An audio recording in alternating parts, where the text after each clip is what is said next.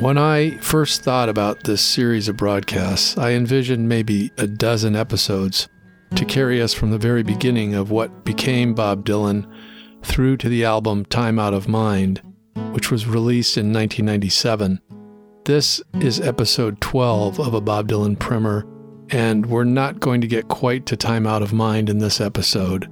And the plan now is to cover right up to Dylan's current moment in this series, so there'll be a few more than a dozen episodes when we get there. I'm not sure now why I originally planned to stop after Time Out of Mind, which is more than 20 years old at this point.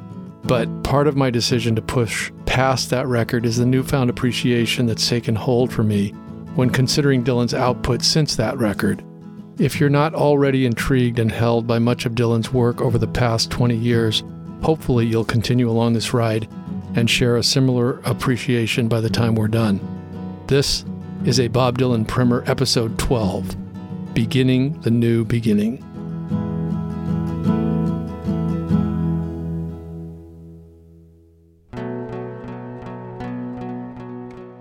So, what was Bob Dylan when we last heard from him? In episode 11, we looked at a period of time where, by most accounts, Dylan was in his least dynamic and least creative period. As I always try to point out, there were certainly moments of musical grace and some lyrics that only Dylan could have written. But overall, the mid to late 1980s were not Dylan's most transcendent moment, either on record or in his live performances. In a lot of ways, Dylan seemed to be following the trajectory of many of the great and even not so great artists of the 60s and 70s, where they flamed brightly for a brief or extended moment and then transitioned into a kind of slow fading of intensity with maybe a flare up or two thrown in to keep things interesting. The ones who survived continued in many cases to make sometimes great music, but the later material usually can't compare to the earlier music in terms of inspiration and discovery. But for Dylan, right at this moment when he seems to be at his low point, his nadir, we're talking about the spring of 1988, two things kick in, and their effect directly and indirectly seem to propel Dylan into a different place. A new place where he's able to start making steps that will lead to an almost miraculous creative reinvention. And the first of those two things was hooking up with George Harrison, Tom Petty, Roy Orbison, and Jeff Lynne and the Traveling Wilburys, and also starting to tour in a different way. We talked a little about the Traveling Wilburys in the last episode, and I think being around those guys was a great, energizing influence for all of them, and especially Dylan. And I think it was fun, which may have been something that was missing a little for Dylan in the years just prior to then. So, being a part of this supergroup seems to have had a very positive creative effect on Dylan.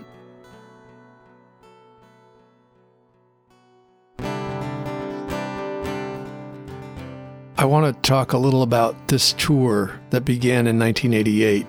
It was a phase of playing live that has come to be labeled the Never Ending Tour, which is a phrase that Dylan has publicly disavowed. He really doesn't like labels of any kind, and as he has correctly pointed out, everything ends sometime. But basically, what the phrase is referring to is the fact that Dylan went out on the road in June 1988 and has been basically out there on a semi permanent basis for more than 30 years now, playing more than 3,000 live shows during that period.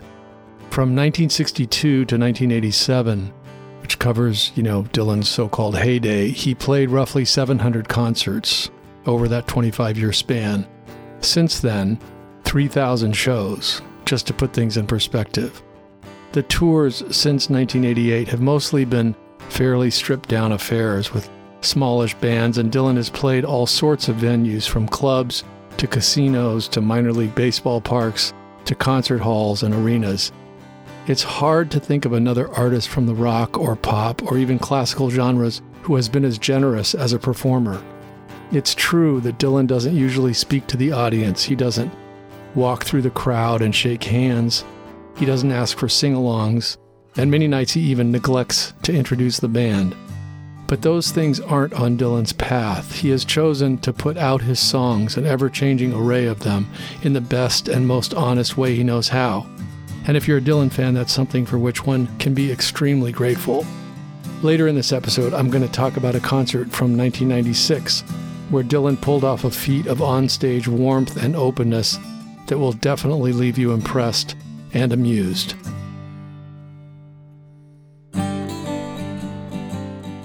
So I think that this moment in 1988, as Dylan hooks up with his fellow Wilburys and also undertakes what will become a life that rarely leaves the touring road, this moment begins the evolution of what's really a completely new approach or method to creating work, and also a new way of presenting work to the public via live performances.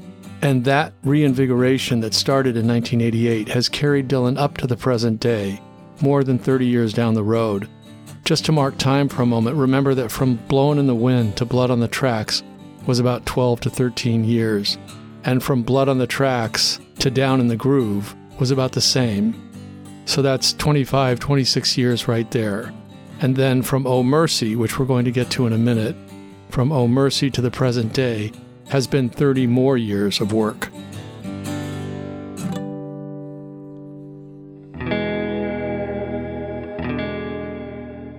So let's step to 1989. Dylan has begun this long adventure in touring, but he's taking a short break. And suddenly, during this break, he starts writing a handful of new songs, mostly just lyrics on paper, without any music at first. And Dylan seems to be aware that these songs represent something new, maybe the entry to an entirely new way of working or a new phase in his career. And, according to Dylan himself, writing in his quasi factual memoir Chronicles, Dylan has Bono over to his house, Bono of the band U2, and Bono suggests that Dylan use Daniel Lanois as a producer to record these new songs and make a new record. Lanois had produced U2's Joshua Tree record in 1987, so he was kind of the new super producer on the block at that moment. A word about Dylan's memoir Chronicles here. The book came out in 2004 and it's a very entertaining read. A lot of the details in the book, stated as fact, seem to have been made up or heavily colored by Dylan's imagination. But in a wonderfully Dylan esque magic trick, the book feels very much like the truth, the whole truth. It feels extremely honest. So, Dylan takes Bono's advice and calls up Daniel Lanois, and eventually they meet up in New Orleans to record. And what seems pretty clear is that this is the first time that Dylan has allowed a producer to be a true collaborator, or maybe a better word is facilitator, on the recording of new songs. Jerry Wexler was definitely a powerfully strong influence on the Slow Train Coming sessions, but that had more to do with enforcing a certain discipline and musical professionalism to the tracks. The record Dylan made with Lanois is called Oh Mercy, and Dylan seems to be allowing Lanois to push him around and pull him around and twist the sound around, so that Lanois' contribution to the finished product is significant, I think.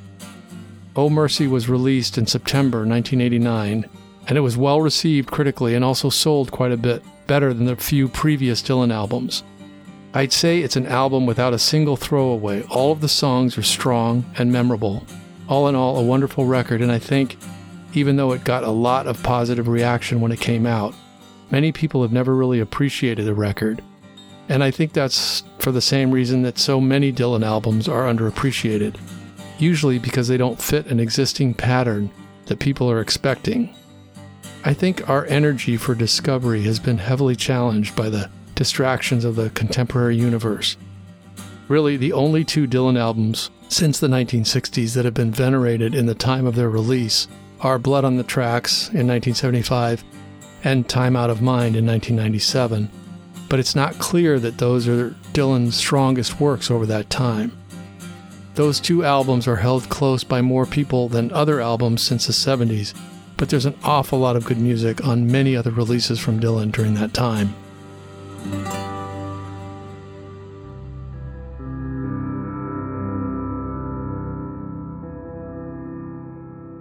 It's really hard to pick out the strongest or signature songs from Oh Mercy. Ring Them Bells, Most of the Time, What Good Am I, and Shooting Star are all powerhouse ballads, but really it's a strong record through and through. And, as is his wont, Dylan left four terrific outtakes off the record Two of those songs, Born in Time and God Knows, made the follow up record, Under the Red Sky, which we'll talk about in a minute. Two other great songs recorded for Oh Mercy but left off the album and only released later are Series of Dreams and Dignity. All of these tracks can be heard on the playlist I created on Spotify under the name A Bob Dylan Primer Episode 12. I realize not everybody has Spotify, but that's the best way I know now to consolidate songs and make them available. Of course, there are other sources for streaming music. There's also CDs, cassettes, and good old vinyl if you play records on a turntable. After Oh Mercy, a year passes, and then, in September 1990, Dylan releases another album of all new material called Under the Red Sky. You'd think, if you were using mortal logic as opposed to Dylan logic, that Dylan would have stuck with Daniel Lanois and a setup similar to what resulted in Dylan's best album in years. But no, no. For the next record, Dylan went to Los Angeles and used mostly a grab bag of studio and superstar musicians, including David Crosby, George Harrison, Bruce Hornsby, Elton John, and Stevie Ray Vaughan, among many others. Under the Red Sky has 10 tracks, two of which, Born in Time and God Knows, were written for the previous album, Oh Mercy, but didn't make the cut then, as we just mentioned. Most of the remaining eight songs on Under the Red Sky are some kind of derivation or mutation of nursery rhymes Wiggle Wiggle, Handy Dandy, Under the Red Sky, Two by Two, and Cats in the Well. There's also the song 10,000 Men, which may or may not be some kind of twisted nursery rhyme. The song contains the line, None of them doing nothing your mama wouldn't disapprove. That's not a double negative, it's a quadruple negative. And for much of the song, 10,000 Men. It sounds like Dylan is making up the lyrics as the song is playing. And there are places in the song where the lyrics are so mumbled or garbled that it's impossible to make out what he's singing. Still, the song has a cool groove, and in those spots where Dylan does lock into some lyrics, the song can be pretty interesting.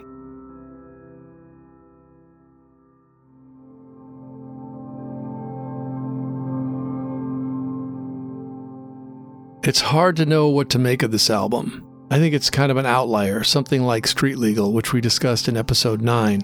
Many of Dylan's albums fall into a small pattern. Some people think you can always organize Dylan albums in groups of three, but I'm not sure that's the case.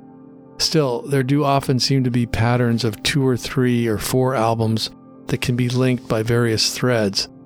Under the Red Sky is often lumped with Oh Mercy because they were released about a year apart and they're both very different from what came before, which would be the 80s records we talked about in episode 11, and also different from what came after, which would be the two acoustic albums of folk covers, Good as I've Been to You and World Gone Wrong, and we'll get to those records shortly. And Oh Mercy really was such a special album and a true comeback. You'd think Dylan would have tried to maybe follow up or put out another somewhat related album, but Oh Mercy and Under the Red Sky are really completely different albums. Very few connections between the two records, at least to my ear. They seem to be different in both conception and execution.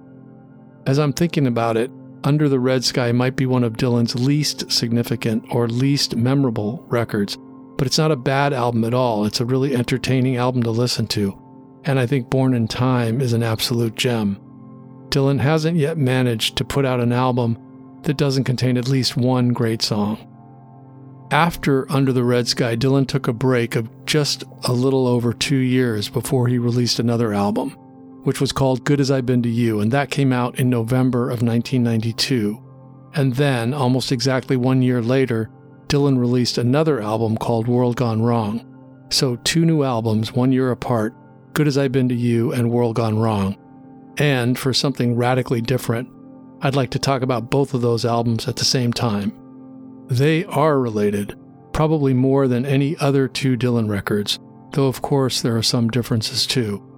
Both albums were recorded in Dylan's garage studio in Malibu, California. Both were recorded over a relatively short period of time, maybe days or a few weeks total, and both consist of older popular songs, traditional folk music, and pre war blues songs. Also, all of the songs are just Dylan on acoustic guitar and harmonica. You'd think people would have been overjoyed that Dylan finally gave them what they'd been begging for not only one completely acoustic album, but two in a row. And yet, the reception for these albums, although positive, was fairly muted. Again, and I realize this is a broken record by now, people's acceptance quotient didn't quite sync up with Dylan's creative output. At least, not at the moment these two records came out.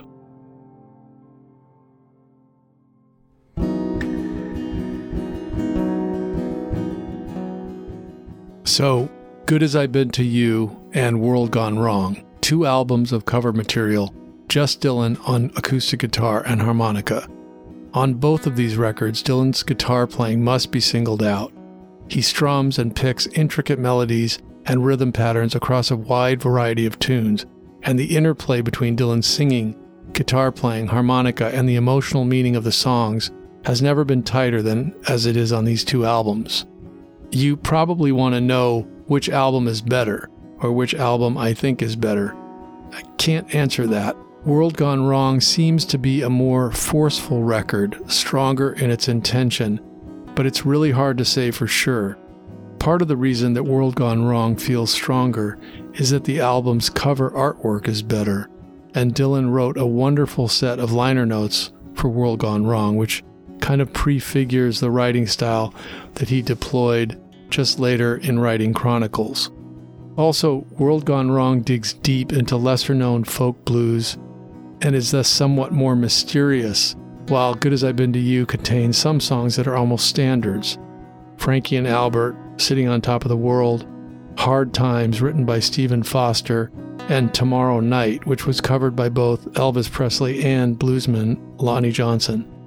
And you gotta believe Dylan loves to find a song to cover where he can ride that line between Elvis and the deep blues. World Gone Wrong has a darker selection of tunes than Good as I've Been to You, that's for sure. The album is about death, murder, lust, and loneliness. I guess the standout songs might be the corrosive Blood in My Eyes and the saddest of the sad murder ballads called Delia. I want to jump back to Good as I've Been to You for a minute and talk about two songs from that album and another song that was recorded during the sessions for Good as I've Been to You but left off the record, again, for who knows what reason. That song is called You Belong to Me, and it was a cover of a hit pop song from the early 1950s, the most popular version being sung by the female vocalist Jo Stafford. It's just one of the prettiest covers Dylan's ever done. Again, it demonstrates his spectacular ability to take a piece of standard material and elevate it into something really special. I wasn't able to find it on Spotify, so you'll have to search for it on YouTube or the soundtrack to Natural Born Killers, which is where it first appeared. Also, if you send an email to info at abobdylanprimer.com and let me know you're interested, I'll send you a link to the song. It's a beautiful track.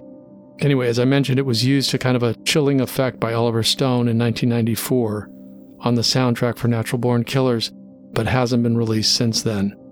And I remember I was sitting in the movie theater watching that movie the week it came out and suddenly started hearing Dylan's voice buried in the mix. There had been little warning or press that a Dylan song was in the film, so I was completely flabbergasted to hear it. Anyway, check it out if you can. Possibly one of the most heartbreaking renditions of an old song Dylan's ever recorded.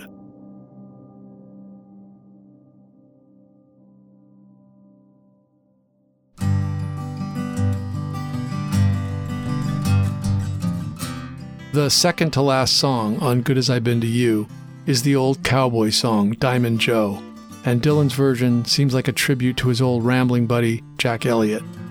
And I'm just singling it out because it's such a cool song, and Dylan does such a great job with it.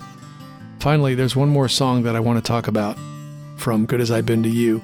As many have mentioned before, the last song on a Dylan album can often seem to have a little extra significance. A lot of things with Dylan feel almost random, but many times the last song on a Dylan album seems to have been placed there for a reason to leave you with a certain feeling or impression.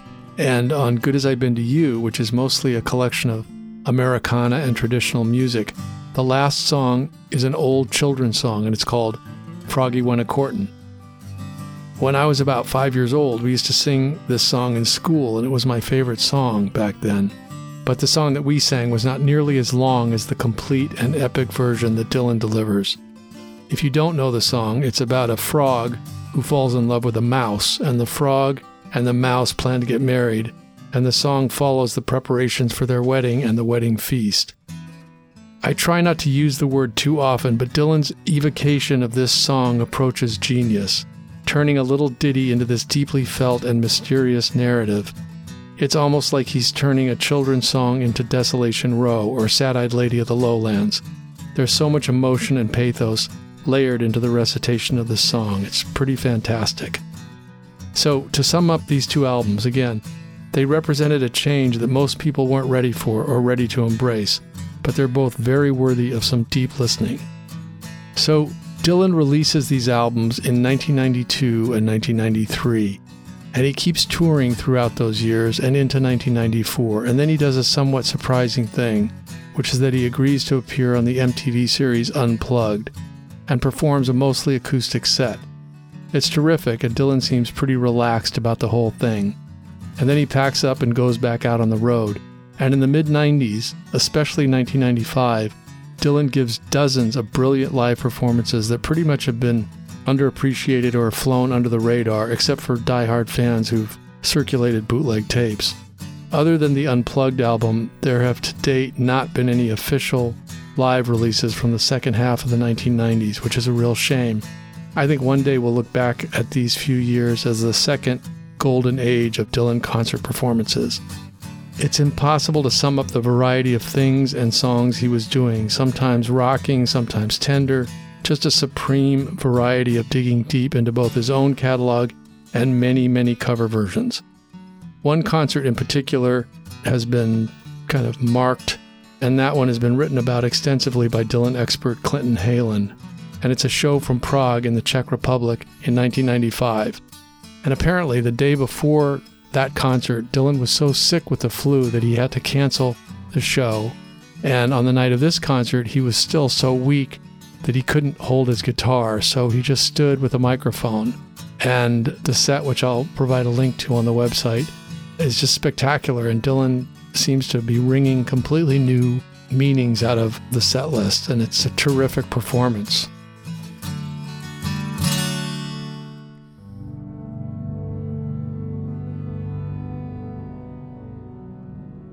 There's actually another concert from this period that I want to talk about. The best thing about creating this series of broadcasts is that it's allowed me to dig back deeply into Dylan history and material, and I've been able to make many great discoveries for myself, things that I didn't know or things I hadn't heard. And I just have to say, as I was researching this period of mid 90s live shows in preparation for this broadcast, I came across a video of an entire concert, two hours long, from Dubuque, Iowa on November 12, 1996. And if I sound a little excited about this discovery, it's because I am. I'm sure many Dylan people know about this tape, but I'm telling you right here, this is one of the greatest things you'll ever see. It needs to be witnessed on video. Dylan's playing a nice and loose set, the band is cooking, and the crowd is into it. And then, about 40 minutes in, some young woman gets up on stage and starts dancing, like those young women do sometimes. And Dylan more or less ignores her and so does the security. And then she jumps off the stage, and maybe a minute later, a guy climbs up on stage and starts gyrating around like those guys do. And then, without security ever intervening, for the next 90 minutes, a parade of people gets up on stage alone in pairs and threes. They get right up on stage and dance around and interact with Dylan. At first, it seems to be mostly teenagers, but then later on, the older folks get into it as well. Dozens of women jump up on stage and hug and kiss Dylan while he continues playing without missing a note. Dozens of men shake his hand, pat him on the back. One guy jumps on stage, takes the hat off the guitar player's head, and then jumps back off the stage. One woman grabs drumsticks and starts dancing around the drum riser. It's totally over the top. What makes it so amazing is that Dylan is completely relaxed throughout and having the time of his life. He's interacting with all these people, smiling at him, nodding to him. It's really beyond my powers of description, so I'll include a link on the website and I implore you to watch at least some of this incredible show. And it just goes to show you there's always something new and amazing to discover in the world of Dylan.